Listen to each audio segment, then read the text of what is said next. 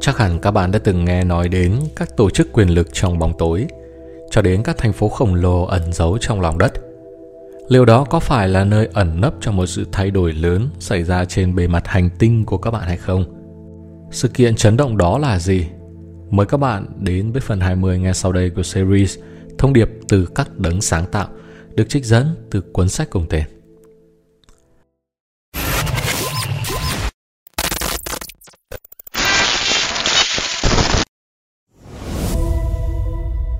Ảnh hưởng của những người Illuminati Những người Illuminati đã và đang có những biểu hiện nổi bật trong các sự kiện diễn ra trên trái đất là nhờ họ có sự phối hợp với những người Draconis, Orion, Sirius và Pleiades, cũng như một số người Andromeda. Giới thầy tu đồi bại bị điều khiển hầu hết bởi những người Sirius đã trở thành những xã hội bí mật của những người Illuminati, bao gồm những tổ chức nổi tiếng như là Hội Tam Điểm và dòng tu Rosicrucian. Ngày nay, sắp xỉ 10% các thành viên của các phẩm cấp bên trên của các dòng tu này là các Lightworker, trong khi đa số đã bị mê mờ bởi ý tưởng về việc có quyền năng bí mật vượt trên những người khác và do đó trở thành các giáo phái đen tối. Nhiều thành viên cao cấp của các xã hội bí mật này hiểu biết về sự hiện diện của người ngoài hành tinh trên trái đất. Hơn nữa họ còn biết là có những sự thay đổi khổng lồ sắp xảy đến cho những người trên trái đất. Người Sirius sáng và tối đã dạy những nhà lãnh đạo của những nhóm này về những thay đổi sắp tới và những người Sirius chứa giác ngộ hiện thân bên trong những người Illuminati đã nắm lấy niềm tin rằng họ là những người được lựa chọn của Chúa. Họ xứng đáng với một vị trí đặc biệt trong kế hoạch khổng lồ về mọi thứ. Do đó, họ đã tranh thủ sự giúp đỡ của các thế lực quân đội của trái đất để xây dựng nên những đường hầm và các thành phố khổng lồ dưới lòng đất, tại nơi mà các thành viên của họ dự kiến sẽ trú ngụ khi những biến động lớn của trái đất xảy ra. Kế hoạch của họ tất nhiên là tái xâm chiếm trái đất ngay khi mọi thứ dịu xuống. Cái mà những người Sirius tái sinh và các đệ tử của họ không nhận ra là thậm chí nếu họ sống sót về mặt vật lý, họ vẫn phải thích nghi với rung động mật độ 4 phát ra của trái đất. Cho nên thân thể của họ mặc dù ẩn nấp sâu trong lòng đất thì vẫn là đối tượng của sự rung động từ trái đất. Hệ thống miễn dịch của họ có vẻ như vẫn sẽ bị hư hỏng nếu họ không nhịp bước cùng trái đất khi cô ấy thăng lên. Quan sát của chúng tôi về trường Akashic của trái đất cho thấy có nhiều linh hồn sẽ rời trái đất do hệ thống miễn dịch bị hư hỏng so với tất cả các nguyên nhân khác cộng lại. Tất nhiên, nguyên nhân thực sự của cái chết trong các thân thể vật lý có thể được ngụy trang bằng sự xuất hiện của các virus và các vi khuẩn ngoại lai. Nhưng những tổ chức xâm nhập này không thể tấn công một thân thể đang trong sự điều hòa với rung động trội của trái đất. Bởi vậy, đối với những người Sirius chưa giác ngộ, thì điều này có vẻ giống như việc Chúa đang đến và chút giận lên trái đất dưới hình dạng của tai họa và bệnh dịch. Nhiều người Sirius nhìn thấy ánh sáng, đang sử dụng rất nhiều thời gian và nỗ lực để chuộc lỗi cho những sai lầm trong quá khứ. Các thành viên tái sinh của họ hầu như được tìm thấy trong các cơ quan phục vụ xã hội, các dự án nhân đạo, giúp đỡ những người nghèo và bần cùng. Những người Sirius giác ngộ hơn trong dạng vật lý đang kiểm tra trái đất từ phi thuyền là những người đứng sau ý tưởng về những sự di tản số đông. Họ đang trên một hành trình cứu thế và đang có kế hoạch giải cứu các linh hồn loài người khỏi hoàn cảnh không may của sự suy tàn và phá hủy trái đất. Họ hoàn toàn sẵn lòng để đóng vai trò của các chúa mà những người được lựa chọn lên các phi thuyền thích thú như thiên đàng của họ. Ngay khi những linh hồn bị lừa dối này được mang lên các phi thuyền, những người Sirius sẽ phải tính toán làm thế nào với họ. Những người giác ngộ hơn nhưng chưa đủ giác ngộ để tôn trọng tự do ý chí của loài người sẽ không nghi ngờ gì về sự giúp đỡ này và đồng hóa những người được giúp đỡ vào văn hóa Sirius trên các sao Sirius A và Sirius B hoặc sẽ mang họ trở lại trái đất khi những sự thay đổi giảm bớt. Sau đó những người Sirius này một lần nữa lại yêu cầu được là chúa của những người được họ cứu để giúp họ tái xây dựng lại các thành phố. Vấn đề với viễn cảnh này, trừ con đường của bậc thầy hướng đạo chân chính, là việc mang lên một lượng lớn những linh hồn từ trái đất và sẽ lấy đi của họ nhu cầu trải nghiệm. Ngoại trừ những trường hợp hiếm hoi khi mà nó được coi là thuận lợi để cứu một ai đó rất quan trọng. Hầu hết những linh hồn trái đất cần phải được ở lại trong thời gian của sự hỗn loạn vĩ đại nhằm đồng nhất và làm sạch các vấn đề về nghiệp của họ. Giống như hầu hết các linh hồn lựa chọn cùng chìm với con tàu Atlantis, hầu hết các linh hồn sẽ ở lại với trái đất và tất nhiên có thể sẽ chết trong những sự thay đổi của cô ấy. Sẽ khó khăn cho những người trung bình để hiểu được như thế nào và tại sao lại cần phải tôn trọng tự do ý chí. Thường điều này xảy ra là bởi những sự phán xét vốn có bên trong cả những người giải cứu và những người di tản. Những linh hồn được mang lên phi thuyền của người Sirius sẽ nghĩ rằng họ là những người được lựa chọn của Chúa và đã được cứu vớt bởi vì họ có giá trị hơn những người đang chết trên bề mặt hành tinh. Điều đó là hoàn toàn sai lầm. Từ một quan điểm tối thượng của chúng tôi, tất cả các viễn cảnh là có vai trò như nhau trong kế hoạch thần thánh. Tuy nhiên một số sự lựa chọn được coi là tối ưu cho tăng trưởng cao nhất và tốt nhất của các cá nhân, còn một số thì không. Có những sự lựa chọn có thể gây ra sự chậm trễ không cần thiết trong việc học các bài học của linh hồn. Những sự lựa chọn khác lại có thể kéo dài mãi sự đau khổ và nỗi bất hạnh. Trong khi xét đến cùng, tất cả các sự lựa chọn đều dẫn đến Thượng Đế. Song có một số con đường là trực tiếp và nhanh hơn các con đường khác. Các bạn yêu dấu, nếu nó là một phần của con đường cao nhất cho linh hồn khi được mang lên các phi thuyền của những người Sirius, thì hãy cứ như vậy. Nhưng đừng bị lừa dối bởi ý tưởng rằng các bạn là những cá nhân đặc biệt và đã được lựa chọn bởi Chúa vì các bạn đã bị mang đi vun vút khi mọi thứ mới bắt đầu trở nên dữ dội một chút trên bề mặt trái đất. Nhiều người hơn trong các bạn, những người thực sự đang trở nên giác ngộ, sẽ cần được trợ giúp trên bề mặt trái đất khi mọi thứ trở nên mãnh liệt hơn. Nếu quan sát của chúng tôi về trường Akashic của trái đất là đúng, thì các bạn mà đang rung động ở mật độ 4 hơn sẽ là một số lượng lớn những người có hệ thống miễn dịch đang bị hư hỏng. Họ sẽ bị ốm và chết. Họ cần tình yêu thương và sự giúp đỡ trong việc thực hiện các nhiệm vụ cơ bản của loài người. Vậy ai sẽ giúp đỡ họ nếu các bạn là những người đang ngồi an toàn trên sàn của các con tàu không gian? Những cố gắng của những người Sirius để chuộc lỗi cho các sai lầm trong quá khứ của họ là đáng khâm phục. Nhưng họ còn một con đường dài để đi trước khi thực sự hiểu được và tôn trọng tự do ý chí của con người. Đưa ra cho ai đó trong các bạn sự tương thuật về thiên đàng có thể làm cho các bạn cảm thấy tốt hơn trong một giai đoạn ngắn nhưng điều này liệu có phục vụ cho sự tăng trưởng cao nhất và tốt nhất của linh hồn những người mà các bạn đang cứu giúp hay không một vấn đề khác với kế hoạch chuộc lỗi của người Sirius là, có thể có những người ngoài hành tinh ít lành mạnh khác đang lợi dụng lòng tốt của họ để đẩy các chương trình dự định ra xa khỏi chính bản thân họ. Một nhóm những người lai Draconis đang chờ đợi trong lo âu sự phá hủy của trái đất và sự di tản số đông loài người. Như vậy họ có thể phóng xuống và chiếm lấy những thứ còn lại. Những người Draconis khác đang bận mơ mộng với các kế hoạch nhằm lừa dối loài người tin rằng họ là những gã tốt bụng. Họ có thể quyết định giàn cảnh, cái mà giống như một sự can thiệp thần thánh được hoàn thành với những chiếc gương, các kỹ thuật tạo ảnh ba chiều, các tia laser và các màn hình phóng chiếu, vân vân để dụ dỗ những người không nghi ngờ lên các phi thuyền không gian của họ. Ngay khi lên các phi thuyền này, họ sẽ lập tức bị chuyển hóa và trở thành đầy tớ của các ông chủ bỏ sát. Các bạn có thể hỏi rằng làm sao để có thể phân biệt được điều nào là đúng và tốt nhất cho sự tiến hóa lành mạnh của linh hồn? Đó là một trong các lý do mà chúng tôi can thiệp vào các vấn đề của trái đất vào thời điểm cuối cùng của mỗi chu kỳ thiên hà. Đó là một cơ hội vĩ đại để thúc đẩy đáng kể sự tiến bộ trong linh hồn các bạn. Chúng tôi không thể trao cho các bạn một câu trả lời thích hợp và chúng tôi cũng không nêu ra ngay cả khi chúng tôi có thể làm được. Chúng tôi ở đây để chỉ ra các cạm bẫy và các phần thưởng của con đường tâm linh, giúp đỡ các bạn xem xét các sự lựa chọn khác nhau của mình. Điều này đặt ra cho tự do ý chí của các bạn một sự lựa chọn. Cái gì sẽ là con đường tốt nhất cho các bạn và mọi thứ liên quan.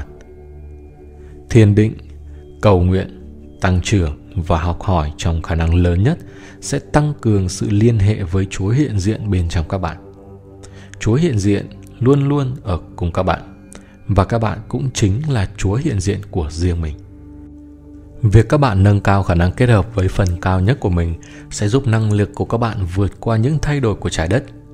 Người nhận thông điệp này và những người khác đã dạy rất nhiều các kỹ thuật, các quy trình cụ thể cho việc thu được nhiều sự tiếp xúc với bản chất thần thánh nhất – Chúng tôi đang chỉ ra một số những rắc rối của vở kịch trái đất để giúp các bạn hiểu được điều gì đang xảy ra trong các khung cảnh bên ngoài, những trạng thái tư tưởng của các bạn và sự hàn gắn của những cái tôi bên trong luôn luôn là phần quan trọng của con đường. Phần lớn những người ngoài hành tinh kết hợp với trái đất đang làm cái mà họ cảm thấy là đúng, ít nhất là đối với họ. Chúng tôi khuyến khích các bạn ban phúc cầu nguyện và gửi đến họ ánh sáng để giúp họ thức tỉnh đối với sự thật hết sức thú vị rằng họ và các bạn là một. Những người Draconis, Orion và những người Sirius đen tối là một phần của tổng thể duy nhất tin rằng họ bị chia rẽ bởi Thượng Đế. Chiếu tỏ tình yêu và tình thương không giới hạn của các bạn vào trái tim họ để giúp họ thức tỉnh với vẻ nguy nga lộng lẫy của chính họ. Có như vậy họ mới dừng việc cố gắng đánh cắp vẻ nguy nga lộng lẫy của các linh hồn khác trong cố gắng hão huyền nhằm cứu chính bản thân mình. Thông tin mới nhất về những người Zeta Reticulus Đã có những thông tin hiện nay truyền đi khắp thế giới của các bạn rằng những người Zeta Reticulus loại 1 với các thân thể lùn trắng xám, đầu tròn lớn và mắt tối hình quả hạnh và những người Zeta Reticulus loại 2 thường được gọi là những người mặc áo xám đã cơ bản hoàn thành các nhiệm vụ của họ trên trái đất. Họ đã trở về các thế giới quê hương của mình. Điều này chỉ đúng một phần khi mà có những người Zeta đã lai tạo thành công với loài người và chiết xuất được các mã cùng các khóa DNA cần thiết để giữ các mẫu vật của họ tự sinh sôi nảy nở. Trong khi một số người trong bọn họ vẫn tiếp tục cuộc đua thông qua việc chiết xuất DNA, thì những người khác đã tạo ra thành công những người lai bằng cách giao phối với loài người. Như đã nói bởi người nhận thông điệp này và những kênh kết nối khác, đã và đang có vô số các dự án lai tạo tiếp tục phát triển từ những năm 1940 trên trái đất. Những dự án này lên đến đỉnh điểm vào những năm 1970, 1980 và dần dần giảm xuống từ đó. Những người đã bị bắt lên phi thuyền của người Zeta và những người đã tham gia trong các chương trình lai tạo chủ yếu rơi vào ba loại. Thứ nhất, những người tình nguyện là người Zeta tái sinh trong các thân thể con người. Thứ hai, những người không tình nguyện là người Zeta tái sinh trong các thân thể con người. Và thứ ba, chủ yếu là những người không có mong muốn, không phải là người Zeta tái sinh trong dạng con người. Đã có khoảng gần một triệu sinh mệnh con người đã và đang liên quan trong các chương trình lai tạo của người Zeta lúc này hay lúc khác từ khi nó bắt đầu trong những năm 1940. Khoảng 30% những người này là những người tình nguyện mà đã được mời lên các phi thuyền của người Zeta. Họ đã được nhắc nhở rằng họ đến trái đất và đầu thai vào dạng con người một cách cụ thể để nhắm vào việc cứu giúp những người Zeta thoát khỏi sự tuyệt chủng. Trong khi những người Zeta giống như tất cả các sinh mệnh hữu hình có cảm xúc khác, cảm xúc của những người Zeta nguyên thủy đã ngày càng khó khăn để thể hiện ra trong thế giới của họ do một vài cơ quan đã không còn thích hợp cho việc sinh sản nữa. Vấn đề này xuất hiện trên diện rộng bởi vì một sự mất cân bằng giữa trí thông minh và tình cảm trong các chủng tộc Zeta. Cái đã tạo ra sự vô sinh và sự bất lực trong giáo phối. Về bản chất, sự thông minh của người Zeta đã phát triển quá nhanh và thân thể tình cảm của họ phát triển chậm hơn. Do bản chất bạo lực của đại đa số con người trên hành tinh trái đất và tính không khoan dung của họ đối với các chủng tộc khác, đồng thời có khoảng 60% những người bị bắt cóc là những người Zeta tái sinh trong dạng con người. Họ bị bắt đi mà không có ý thức ưng thuận. Vì vậy, những người Zeta tình nguyện đầu thai trên trái đất đã được gắn các mô với thiết kế để giữ kín ký ức về người Zeta. Cũng chính vì thế mà những người này bị bắt lên phi thuyền thường trong trạng thái mơ màng. Như vậy sẽ không làm kinh hoàng tâm trí của họ. Sau đó, những người tình nguyện Zeta này được mang lên các phi thuyền để tham gia trong chương trình lai tạo và tiếp tục được cấy ghép các mô để che giấu ký ức của họ về việc đã ở trên các phi thuyền Zeta trước khi được đưa trở về trái đất. Tuy thế mà vẫn có nhiều người trong số họ đã nhớ lại các trải nghiệm này trong khi thôi miên hay những lúc thiền định sâu. Họ thường bị rơi vào trạng thái kinh hoàng khi biết một sự việc như vậy đã xảy ra. Đây là những người bị bắt cóc công khai rộng rãi nhất và là nhóm tạo ra sự căm thù lớn về phía những người Zeta vốn là những người hiểu biết về chương trình này. Trong khi một số sự hận thù này có thể được xem là chính đáng, song ý định của những người Zeta trong trường hợp này chỉ là để cứu chủng tộc của họ khỏi sự tuyệt giống. Họ không có các ý định độc ác. Họ không hiểu được các xúc cảm của con người. Điều này tương tự như việc các nhà khoa học của các bạn thực hiện các thí nghiệm trên các loài động vật mà không tính đến các xúc cảm của những con vật ấy. Khoảng 10% của những người bị bắt cóc không phải là những người Zeta tái sinh trong dạng con người, nhưng lại mang phần chính DNA của họ từ các hệ thống sao khác. Các bạn có thể nói là tự do ý chí của các linh hồn đã bị vi phạm và họ đã mắc sai lầm. Điều này đủ để nói rằng không phải tất cả những người Zeta liên quan trong các chương trình lai tạo hiểu được đầy đủ các nguyên tắc của tự do ý chí. Một số trong họ không thể nói lên sự khác nhau giữa DNA của loài người với DNA của người Zeta và DNA của loài người với DNA từ các hệ thống sao khác. Nhưng cũng có thể có sự liên quan từ các đời sống xa xưa trên các thế giới Zeta hay sự lai giống trên trái đất với người Zeta tái sinh khác. Điều này đủ để nói rằng khoảng 10% những người bị bắt cóc này không ngưng thuận về thí nghiệm và những người Zeta đã tích chứa nghiệp như kết quả của những lỗi lầm này. Lưu ý rằng các bạn yêu dấu, nghiệp và các lỗi lầm đó chỉ tồn tại trong các chiều kích thấp như ở mật độ 3 và 4 của sự sáng tạo. Tuy thế mà, các linh hồn dính líu trong những lỗi lầm này đã có một số cái để học khi họ tiến hóa lên các trạng thái tinh thần cao hơn của sự hiểu biết. Ví dụ một số người bị bắt cóc không tình nguyện đã đến trái đất với một lịch sử linh hồn cho rằng họ bị lạm dụng và là nạn nhân – những người khác đã từng là thủ phạm trong một đời sống quá khứ và cần phải trải nghiệm bài học trở thành các nạn nhân để cân bằng bài học ấy. Những người Zeta loại 1 và loại 2 là những diễn viên thứ yếu trong những sự thay đổi của trái đất, trong tâm thế là họ không ảnh hưởng đến tổng thể kế hoạch thần thánh. Khía cạnh chính trong sự dính líu của họ với trái đất có ý nghĩa liên quan đến những thay đổi của trái đất, bao gồm những chủng tộc lai đã được tạo ra trong khao khát cứu lấy chủng tộc của họ. Trong khi tinh thần là bất diệt và tinh thần của những người Zeta sẽ sống mãi khao khát của những linh hồn Zeta trẻ tuổi để có thể trải nghiệm thế giới của họ trong dạng vật lý đã là động lực đằng sau sự viếng thăm trái đất. Một số những chủng tộc lai sẽ đến hệ thống sao Zeta Reticulus và được hòa nhập vào những nền văn minh tại đó, trong khi những người khác đang rung động ở mật độ 4 sẽ trở lại trái đất ngay khi những thay đổi trở nên ổn định hơn một chút. Tuy thế mà, một vài người lai trong số họ đang sống giữa những người trái đất hiện nay có thể trộn lẫn khá tốt. Nhiều người trong số họ sẽ sống sót qua những thay đổi của trái đất và là một phần trong những nền văn minh tiếp theo sau các sự kiện thần thánh chủ yếu vào năm 2012, 2017 và 2030. Những người Zeta Reticulus loại 3 nói chung là phần tử lêu lỏng được xếp loại như những người lai Zeta Draconis.